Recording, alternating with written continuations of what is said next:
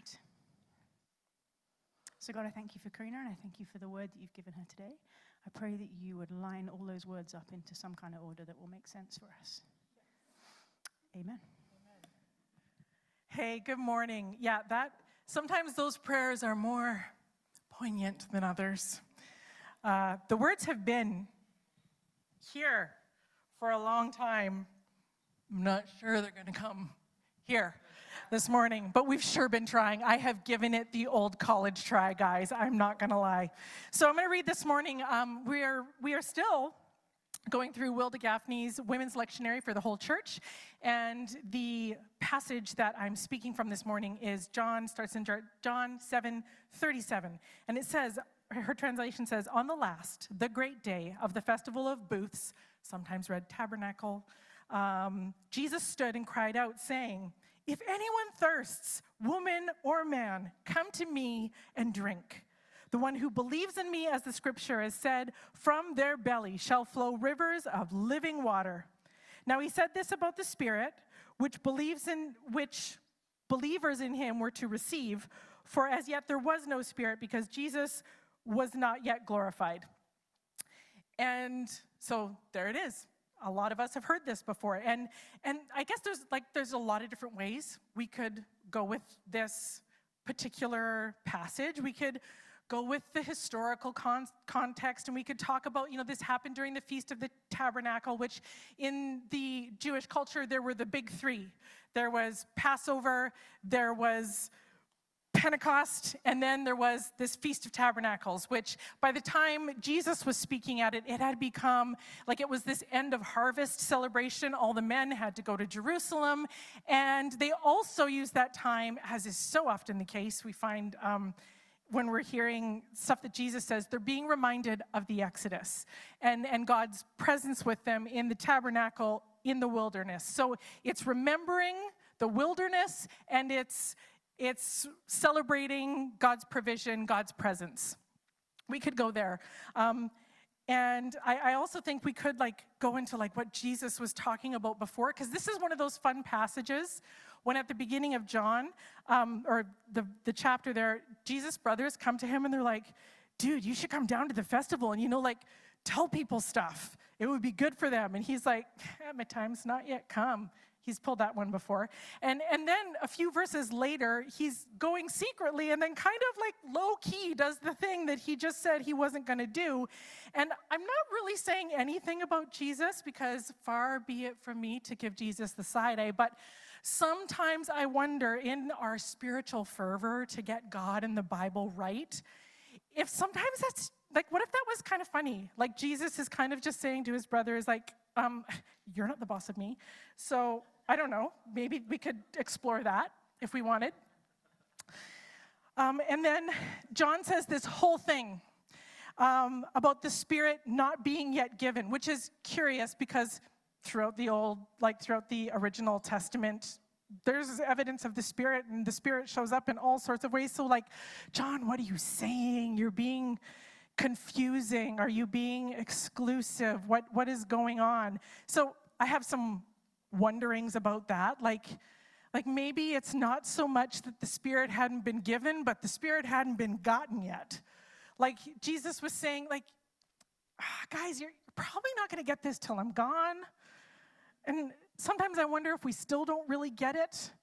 Because what if Jesus being glorified isn't just when Jesus floats up into the sky far away again, which is not the point, guys. Um, but what if, what if it's not that? What if, what if it's not,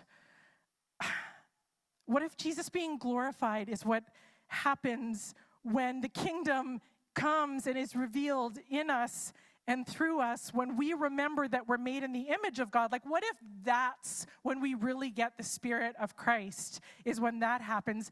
What, what if it's not like I saw on somebody's um, Instagram? It was like the, it was a day like today. Somebody snapped like the perfect Instagram shot of their couch with the coffee and the view outside and the mist and God is good and I am not. I'm just remembering that today. Praise Jesus what if it's not that? Like, that's traditional. So many of us were raised in that. But what if it's just crappy theology and bad scholarship, you guys? Like, what if the Spirit of God will be fully realized when we fully occupy the holiness of our humanity like Jesus did? So we could go down any one of those trails. I think we could find good news because that is, after all, the whole point. But I want to talk today about some connections, about some things that, that Jesus says here that really just felt alive to me. And it's on thirst and rivers. And the first thing that I loved about Gafney's translation, she's very intent on doing this, is really the clearly the message about all. And it's not to say that women weren't allowed at this festival. Like, I couldn't find anything that said women were excluded, but it was the men that had to go after the harvest and go back to Jerusalem, the, you know, the homing beacon, and they all come. And I don't know, but she makes a point that there's this something about this all. And you know maybe maybe jesus is inviting people it's on it says it's on the last day of the festival so this is like this is the big day. This is the day with like the Disney fireworks and the water features and the full band. Like it's the whole thing. And Jesus gets up there and says, it, It's for all, all y'all. And that's always good news, right? God's table, or maybe in this case, God's well, God's water, it's for all. And I need that reminder because us and them, in and out, is way, way easier than Jesus' insistence that God is always asking us to draw the circle wider. Like, all is not a hard concept to figure out. We've made it hard. We've been like, all, but it, like, accept or whatever. But how do we figure out how to actually do all? Do all without coercion, with inclusion and boundaries, where the dignity of all humanity is centered. That is tricky stuff, and I'm also not going to go into that today. So, thirst. It's a funny thing. It, it's true, it, it can be simple. You feel thirsty, you get a drink, let's say water, just to stick with the metaphor, and after you drink, you feel better. But have you ever gotten so busy that you were thirsty and you ignored and just one more thing yourself through the whole day and you've silenced your body cues and you did the things and then you did some more things and then you get to the end of the day and you realize you have gone through the day on half a bagel, a cup, of, a cup of coffee, and like six hours of yard work. And though you want to feel great about all the work you've just accomplished, you suddenly realize you feel terrible you've got a migraine, and, and you've also forgotten to pee. So it's just, it's a mystery, but like, am, am I the only one? No? No? Okay, thank you, thank you. Okay, or we can also be thirsty and try and deal with that thirst in ways that aren't as helpful. Um, you know, there's that dumb statistic that they throw around that like coffee is actually 98% water, but like it's dehydrating and it doesn't count. 98% is still an A, guys. I'm just saying. But I also thought about like when something actually isn't good for you, and it reminded me of when I was a kid. And this isn't as a kid memory, so the details a little bit fuzzy. But back in the olden days, I am old enough to talk about things that you guys know nothing about. It's very sad. Um, there was this company which may still exist in some pockets of the prairies, but it was called Pick a Pop. Do you remember that? Yes, right? Yes. Okay. All the 40s and overs are like, oh, pick a pop. Oh my gosh. Well, my dad, who has always kind of been a pop guy or a soda guy, if you're more American, he would sometimes come home with this crate of pick a pop. And I loved it, and I especially loved the neon green and bright purple pop. They were literally otherworldly. Like, guys either were dying young or gonna live forever because of all of those food dyes that we consumed in the 80s. But, anyways, there was one time I was allowed to have a pick a pop, maybe even two, because I cannot remember if it was green or if it was purple. But the point, and I do have one, is that I drank the pop because I really wanted it. But either I wasn't paying attention to how I was feeling before, during, or after, but like I craved it and I wanted it, and it was like exactly the right thing right up until it wasn't. And green and purple pop are fun going down. But when it comes up and asks you to take a second look, you really do have to reconsider your life choices in a big way. Purple, green, maybe I wasn't quite as thirsty as I thought I was. All who are thirsty.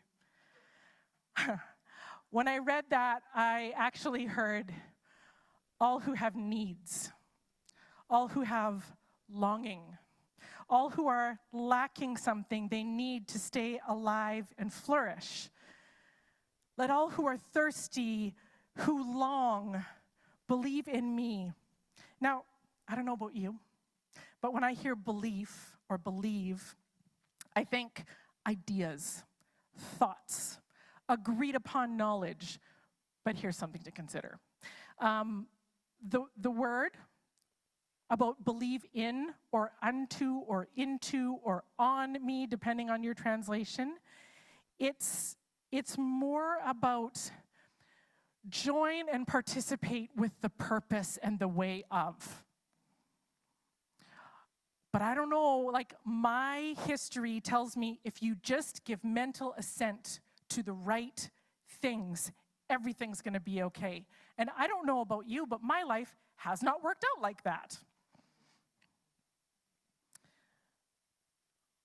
But um,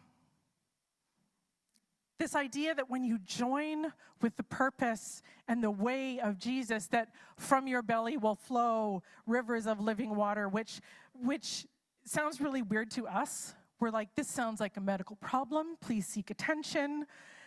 But according to the science of the time and the culture and tradition of the time, the belly was the seat of emotion.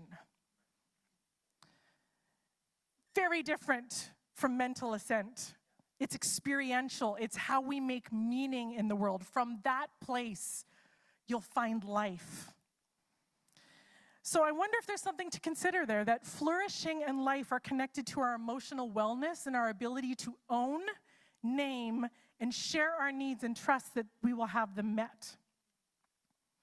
So I'm thinking too, like these are people that are celebrating the harvest and remembering the wilderness when there was no harvest.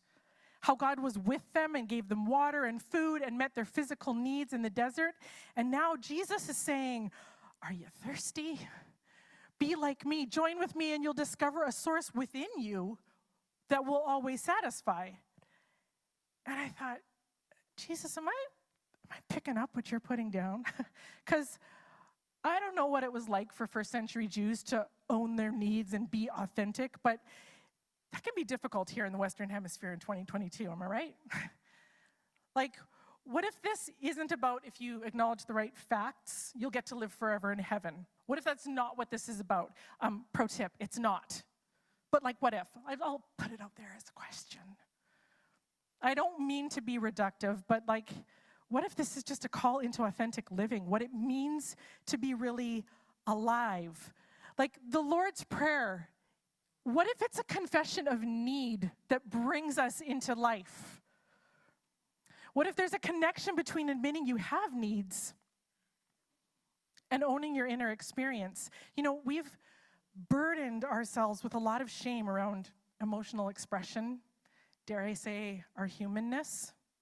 When we cry or we're sad, what do we do? We apologize. Oh my gosh, I'm sorry, I'm crying. Or we get like worked up about something, some injustice in the world, and we just start like, oh, this thing is wrong and it makes me angry and it needs to be fixed, and the anger is completely appropriate. And we're like, oh, so I, I should probably tone that down a little. But what if it's the tension of owning our felt needs that where the experience of being alive comes from?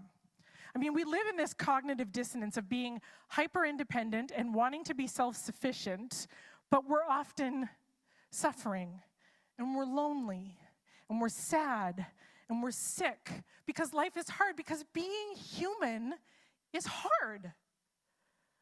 So, what if the way that Jesus is inviting us into requires us, even the Enneagram 8s in the world, to know their needs, admit we're thirsty? What if the Spirit of God can't be fully realized until we accept the fact that we're glorious? And the answer isn't outside of us on the next thing, when we finally nail that thing, when we do the right thing, when we graduate, when we get married, when we have kids, when we when the kids leave the house, when we finally retire, that's not going to bring, that's not going to quench the thirst that we have. But sometimes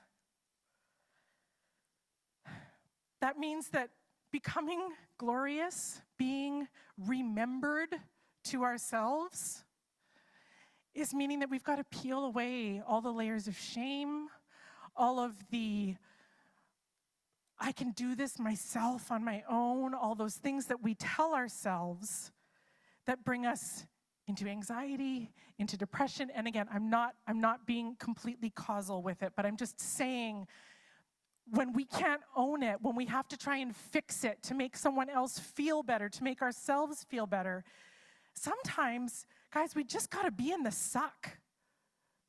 And we just need people who are going to come around us and go, Oh, you're thirsty. Let me build a tabernacle. It's not a permanent dwelling, but let me just be here with you. And I'm thinking, like, seven years ago, it's the year that I refer to as the horrible awful. It's the year when we lost everything. We lost our church community, which meant we lost all of our friends. And we dealt with, I am not going to trauma dump on all of you all. It was awful. It was horrible. It was wounding. It was breaking. It was heartbreaking. And just a few months ago, I just was like in a purple funk, not purple pop funk. Did, am I the only one that calls it a purple funk, or is that that might have been my dadism. My dad had isms that no one else in the world has, but I was in a purple funk. And I'm trying to manage it on my own, and I'm irritated, and I'm sad, and I'm, oh, but I'm just like trying to like soldier through, carry on, because I know in my head, I'm fine. There's lots of good things happening. And what it turns out, I needed somebody to be able to be with me in a hurt that can't be fixed. We were part of that community for 20 years. They know how incredibly large I got five times in my life when I got pregnant and had babies. Nobody, none of y'all know Shamu the whale like they know her. I am not joking. I, I do everything big, including growing babies. And they knew what my kids were like when they were little. They knew what I was like in my 20s and in my 30s. And then the betrayal, the places that we thought were safe had never been safe, but we were just participating in the same culture that says we trade safety for belonging. You guys, I love you, and I mean that. But you don't know my history, and some days that makes me sad. And there's nothing I can do about it. But what I needed was someone to say, that sucks. Not to say, can you pray about it and remember all the blessings that God has given you? No, I needed somebody to say, you're thirsty. Let me sit with you while you remember and come back to stillness and remember that what they said about you wasn't true. You weren't a bad person. You weren't an awful creature. It, it was the system required it. They were good people caught in a bad system. And even if something were to magically happen and be restored in another five years, we'd be 12 years out. Those lifelong friends I don't have, and I'm don't mean to be going on and on about it, because I am okay. But I had to admit that that was my thirst in order to come back to myself and to come back into the goodness that God had. It wasn't to remember that that's part of my goodness. I am really good at being with people who have felt like they've lost their whole communities now. It's not why it happened. God didn't cause it to happen, but beautiful things happen in the desert. And I'm grateful that I have that capacity. I want to suggest that if we can get good at identifying our authentic needs and bravely share them in appropriate spaces, we might just find that we're living more from that authentic God given selves. And maybe we'll be a little less thirsty. Jesus came to show us what God was like and what it means to be human, and he offers this same path of life to us over and over again. I think that, I don't know, I, sort of became convinced at some point in order to become like Jesus, I had to be less human. But the trick is to become more like God, we have to become more human. I'm pretty convinced of that now. We go on a journey and we follow the way of Jesus and we discover the places and habits and beliefs that we've adopted that keep us from being our God given selves. So when I talk about being self led, it's not in opposition to following God. It's returning to the goodness that God put in us and living from that place as often as possible. So, how do we do that personally? I think um, we admit that we have human needs, and that emotional needs are often at the root of physical and mental discomfort. Again, not totalizing, not a causal statement, but often we apologize for being human, or we make it better, or we try and resolve it, or we put the fix it Jesus at the end of it. Jesus is a with us Jesus. Jesus is I've found rarely a fix it Jesus.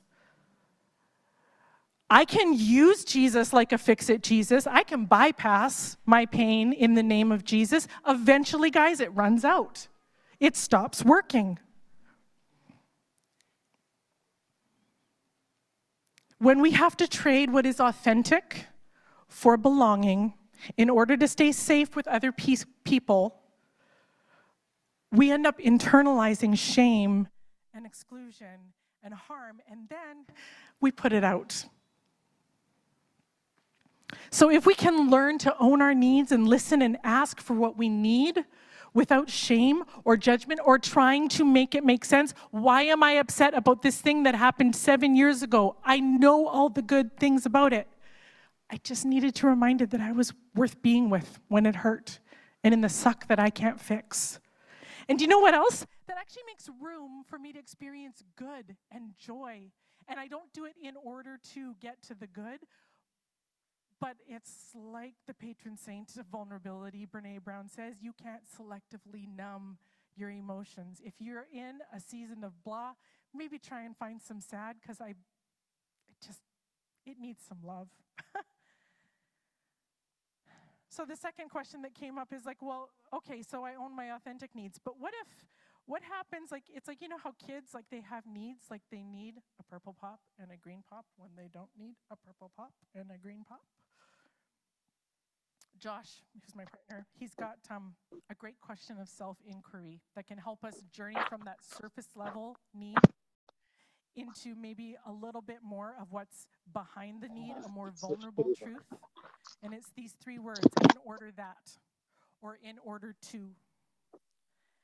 And, and like Josh says, he's like, I don't always like the answer that I get when I ask that, but, but it's fair to, to say if we're like, I just need people to stop being jerks on Instagram, well, good luck to you. It's not going to work. Why? in order to feel secure, in order to feel like I'm right, ooh, there's a need that maybe needs a little more love. Maybe that's the actual need. Go on that journey. Uh, Dr. Gabor Mate is, I'm a fan, um, and he says that our, we, we try and set up our lives in order to avoid pain but the trick to the better life, the life that brings flourishing, this is the Karina paraphrase, but flourishing happens when we increase our capacity to hold pain. We find more joy when we're able to hold pain. We find more life when we're able to hold pain, not when we try and get over it, get through it, get around it. So he's got these five practices that he just, like, therapy is great, and I wouldn't be able to, like, be in this space without it. But not everybody can afford therapy, and we can't all go every day of our lives, or at least I can't. Somebody's got to do the laundry. So there's these, yeah, what Josh can also do. My kid, actually, you know what? That's a really old lie. I used to have to do all the laundry. And here's what you do you make your kids fold the laundry, and then they're like, you know what? I'm just going to do my own. I only need to do one load instead of seven. Thank you very much. Life tips, guys. but here, here are five. He, he has this model called compassionate inquiry, and that means whatever emotion comes up in you, whatever it is, I do not care what it is. You could be spiteful, you could be angry, you could be hateful. Have compassion towards it and say, I don't know why yet, but you make sense. There's a good reason that you're here, and I'm going to go on a journey to discover why because I need to, I want to change my mind about that, but guess what leads us to change our mind? It's kindness. It's not shame. It's not judgment. So these are the questions we can ask. In my life's important areas, what am I not saying no to? In my life's important areas, what am I not saying no to? Follow up with these are easy questions to answer. How does my inability to say no impact my life?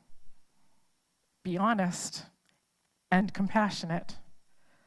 What body signals am I overlooking? What could be warning signs if I was paying conscious attention?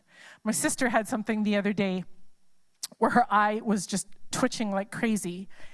And instead of like freaking out and going to Dr. Google and finding out what she was dying from, she kind of paused for a moment and went, "Oh, I scared some I shared something that she's got like a big Instagram following not like me, but like a, an authentic, real one. Um, and she said, I shared something that felt scary to me, and my body was reacting. So instead of freaking out about my body and trying to take something to get my eye to twitch, I just slowed down and I realized, oh, that was scary. And in telling the truth to myself, her eyes stopped twitching. I, again, I don't mean, I'm not trying to be reductive, but I'm saying it can. Like our whole bodies are telling about our whole experience. And so often, you guys, we're stuck up in our heads. So, what are the body signals? What is the hidden story behind my inability to say no? Where did I learn these stories? And then finally, where have I denied myself a yes? Easy peasy questions. But if you take time to like journal with these every week, you might start finding where you're actually thirsty. And then I thought, how do we be people that encourage and receive people authentic needs, authentic people's authentic needs? Amen? All right. We tabernacle. We do what God did in the wilderness and what Jesus does so often. We go to where our friends are and meet with them, and we set up a temporary dwelling with them, and we presence with them in their wilderness because that is what changes us. So, in closing, a blessing. For those who are aware of their thirst, May you discover the well within you and be filled to the brim, overflowing, in fact.